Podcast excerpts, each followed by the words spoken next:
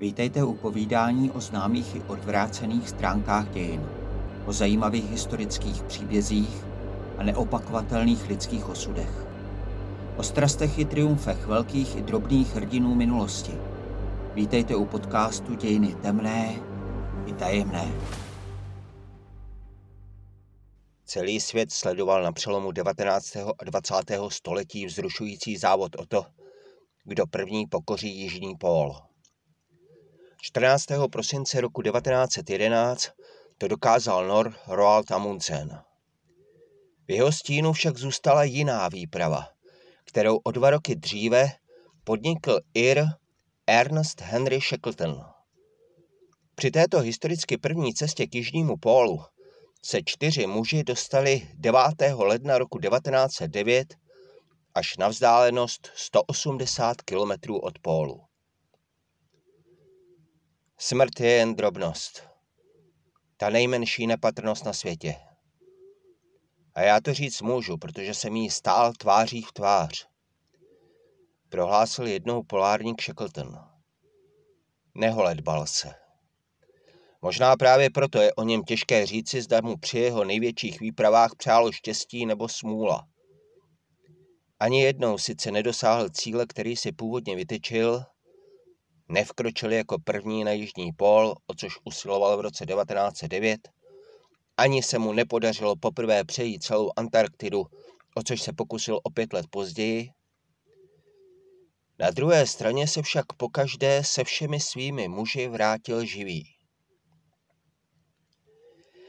Ernest Henry Shackleton se narodil patnáctého února roku osmnáct set sedmdesát čtyři v Irsku jako druhé z celkem osmi dětí. Otec mu naplánoval lékařskou dráhu, jenže horkokrevný mladík si postavil hlavu. Medicína ho nelákala, o to více ji ale přitahovalo moře. V šestnácti letech se proto odstěhoval od rodiny do Liverpoolu a vstoupil do řad britského obchodního loďstva. O pět let později, v roce osmnáct set devadesát pět, došlo v Londýně k zajímavé události. Mezinárodní geografický kongres zde prohlásil výzkum antarktického regionu za největší úkol, který ještě zbývá podniknout na poli zeměpisných objevů. Odstartoval tím takzvanou heroickou dobu, při níž celý svět s napětím sledoval, komu a kdy se podaří proniknout až k Jižnímu pólu.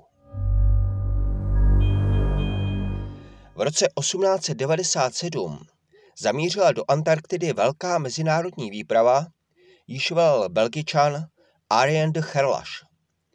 A zúčastnil se jí i pozdější vítěz tohoto závodu Nor Roald Amundsen. O dva roky později pak v Antarktidě přezimovala vůbec první polární výprava. Ta byla britská, avšak velel jí Nor Carsten Borch-Kreving.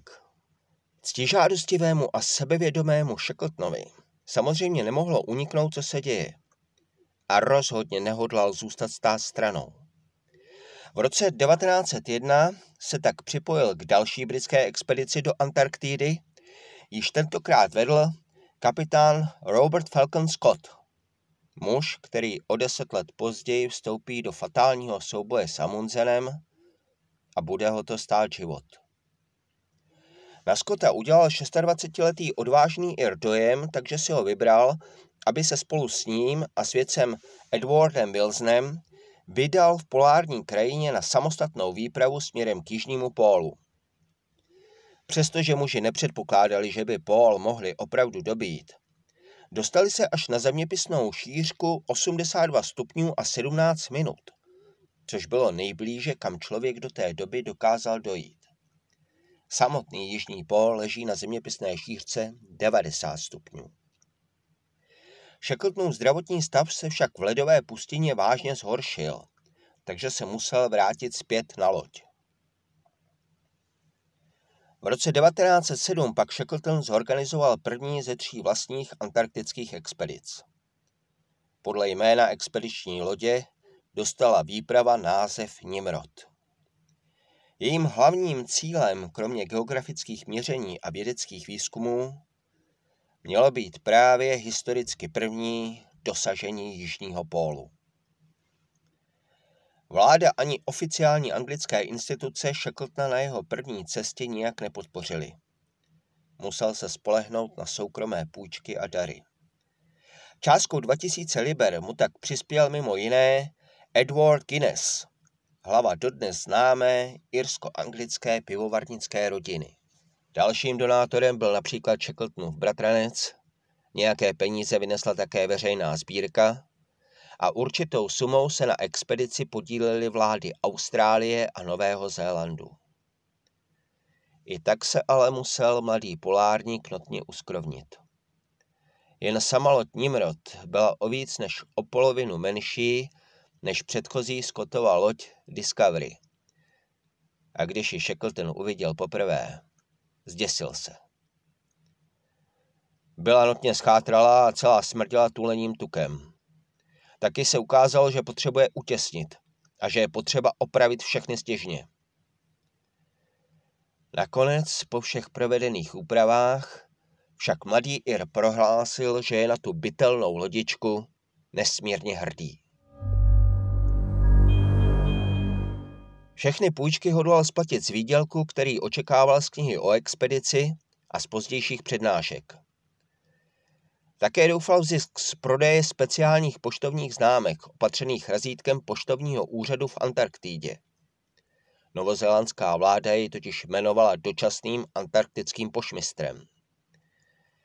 Žádný z těchto plánů mu sice nepřinesl bohatství, v jaké doufal, nicméně poštovní stanici se expedici opravdu podařilo zřídit. Jako místo pro ní posloužil Mys Royds. Při přípravách expedice se Shackleton dostal do určitého sporu se svým bývalým velitelem z první výpravy, Robertem Scottem. Tomu se donesl polárníkův plán použít jako výchozí bod pro expedici bývalou Scottovu základnu v McMurdo Sound. Přičemž prý už dříve Scottovi slíbil, že to neudělá. Kapitán první výpravy si to nenechal líbit a v dopise svému někdejšímu svěřenci vytkl nedostatek loajality. Ještě příkřejší byl druhý parťák z předchozí výpravy, Edward Wilson, který Shackletona přímo vyzval, ať se McMurdo Sound vyhne. Mladý polárník, tísněn dvěma svými bývalými kolegy, nakonec podepsal deklaraci, že u základny nezakotví a bude se snažit přistát dál na východě. Znamenalo to ovšem konec úzkého přátelství mezi ním a Wilsonem. Slib se mu nakonec nepodařilo dodržet. Přes opakované pokusy se nedokázal nikde jinde dostat mezi plujícími kramy k pobřeží, takže nakonec přece jen stočil svou loď k základně McMurdo Sound.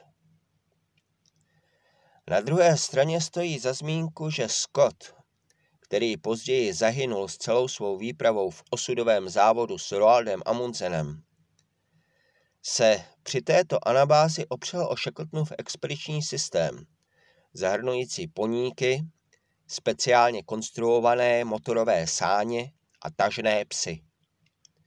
Bohužel se mu ale nevyplatil. Nápad použít poníky se málem vymstil i Shackleton. Pro svůj hlavní cíl dobytí pólu vyčlenil čtyřčlennou výpravu.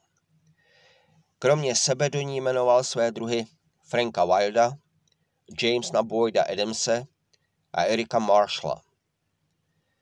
Protože motorové saně selhávaly v nerovném terénu, rozhodl se jako na hlavní pomocnou sílu vsadit právě na poníky, kterým dal přednost před tažnými psy. Pochod k pólu začal dvacátého devátého října roku devatenáct set osm. Shackleton spočítal, že mají-li výpravě vydržet zásoby, musí zvládnout cestu k pólu i nazpátek za devadesát jedna dní. Aby to dokázala, měla denně urazit šestnáct námořních mil, tedy třicet kilometrů. Jenže její tempo nabralo hned od začátku zpoždění. Na vině bylo jednak špatné počasí, jednak skutečnost, že poníci v krutých polárních podmínkách velice rychle schromli. Shackleton proto snížil denní potravinové příděly, čímž prodloužil celkovou dobu cesty na sto deset dní. Ani to ale nepomohlo. První poník ze čtyř musel být zastřelen zhruba po třech týdnech, když výprava dosáhla zeměpisné šířky osmdesát jedna stupňů. dvacátého šestého listopadu sice čtyři dobrodruzi překonali předchozí Scottův rekord a dostali se na zeměpisnou šířku osmdesát dva stupňů sedmnáct minut, ale brzy na to podlehli nástrahám Antarktidy další dva koni. Poslední poník uhynul poté, co se sedmého prosince propadl do ledovcové trhliny. Od té chvíle museli polárníci spoléhat jen na své vlastní síly. Štědrý den čtveřice oslavila ve vzdálenosti dvě stě čtyřicet devět námořních mil, tedy čtyři sta šedesát jedna kilometrů od pólu. Zbývaly jí zásoby zhruba na měsíc, další ukryla do vybudovaných skladišť, aby jí posloužily při zpáteční cestě. Bylo jasné, že k cíli se už nemůže dostat. Shackleton byl však jako posedlý. Opět snížil příděly potravin a rozhodl, že budou postupovat dál, jen s nejnutnějším vybavením. Podmínky se ale nezlepšily. Silvestr třicátého prvního prosince roku devatenáct set osm si tak Shackleton zapsal do svého deníku jako nejtěžší den, jaký dosud zažili. Mezi muži začaly vznikat první rozbroje. Wild začal nasazovat na Adamse s Marslem. Kdybychom tu sebou měli Joyce a Marsla místo těchto dvou bezvýznamných žebráků, dostali bychom se na pol podstatně s nás. Poznamenal si Wild krátce po novém roce s odkazem na další členy týmu. čtvrtého ledna Shackleton konečně uznal, že je jižní pól za dané situace nedosažitelný a redukoval cíl výpravy na symbolických sto kilometrů od pólu. Muži se tak rvali dál, slepě jako stroje, na hranici přežití až do devátého ledna roku devatenáct set devět. Tehdy, po posledním kroku vpřed, kdy už neměli ani jediné sáně nebo jakékoliv jiné vybavení, pochod skončil. Musíme to zabalit. Naším osudem je zeměpisná šířka osmdesát osm stupňů a dvacet tři minut. Zapsal si Shackleton. Výprava na místě ještě vztyčela britskou vlajku a Shackleton ho pojmenoval po králi Edwardovi sedmému. Návrat k lodi se rovnal bezmála delíriu. Vyčerpaní, na smrt unavení a hladoví muži, kteří si museli ještě několikrát snížit příděly, aby vůbec vystačili s jídlem, se potáceli ledovou pustinou plnou nečekaných nástrah. Vzdálenost, kterou po cestě k pólu urazili během pěti dnů, se nyní změnila na dvanáctidenní anabázi. V nejhorším fyzickém stavu byl právě Shackleton. Snažil se to však překonat pevnou vůlí. Čím hůř se cítil, tím víc táhl. Poznamenal o něm s obdivem Adams. dvacátého osmého ledna se muži dostali k prvnímu ze skladišť potravin, ale byli tak zesláblí a trpící uplavicí, že nedokázali pozřít nic než sušenky. Ty jim ale potřebnou energii nedodali. Jsme už tak hubení, že nás bolí všechny kosti, když si lehneme, zapsal si Shackleton. Přesto museli dál držet aspoň nějaké tempo pochodu, pokud chtěli přežít. Použili sáně, které vytáhli ze skladiště, a konečně se na ně usmálo trochu štěstí. Začal foukat silný vítr, který jim dovolil vztyčit na saních plachtu a nechat se unášet. Úleva přišla až dvacátého třetího února, když dorazili ke skladišti blíže u pobřeží, které během jejich přítomnosti doplnili z lodi. Na vyčerpané polárníky tak čekaly švestky, vajíčka, dorty, švestkový puding, perník a kandované ovoce. Zdálo se, že je vyhráno, ale pořád ještě nebyl konec.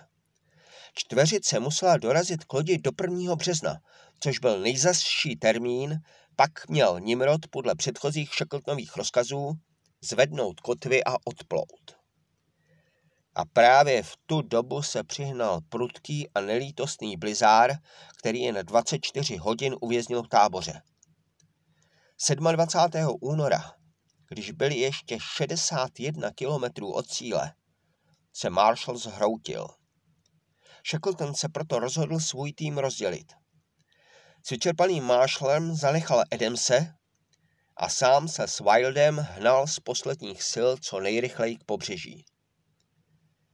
V pozdních hodinách dvacátého osmého února roku devatenáct set devět se konečně dostali k základně a zapálili oheň, aby na sebe upozornili loď. Chvíli hleděli jen do mrazivé noci, pak se ale Nimrod konečně vyloupl ze tmy. Žádné lidské oči nikdy nezářily šťastněji. Popsal ten okamžik Wild. Po dalších třech dnech se podařilo vyzvednout i Marshalla s Adamsem a celá výprava se tak čtvrtého března konečně ocitla v bezpečí na palubě. Shackleton přikázal zvednout kotvy a loď vyplula na sever. Přestože výprava nedosáhla svého hlavního cíle, po návratu do Anglie byli všichni přivítáni jako hrdinové. Shackleton sice nezbohatl, jak plánoval, ale získal řadu veřejných vyznamenání, včetně rytířského titulu od krále Edvarda sedmého Uznání si dobyl také u svého pozdějšího přemožitele Roalda Amundsena. Jméno Sir Ernest Shackleton bude navždy zapsáno v análech antarktického průzkumu ohnivým písmem.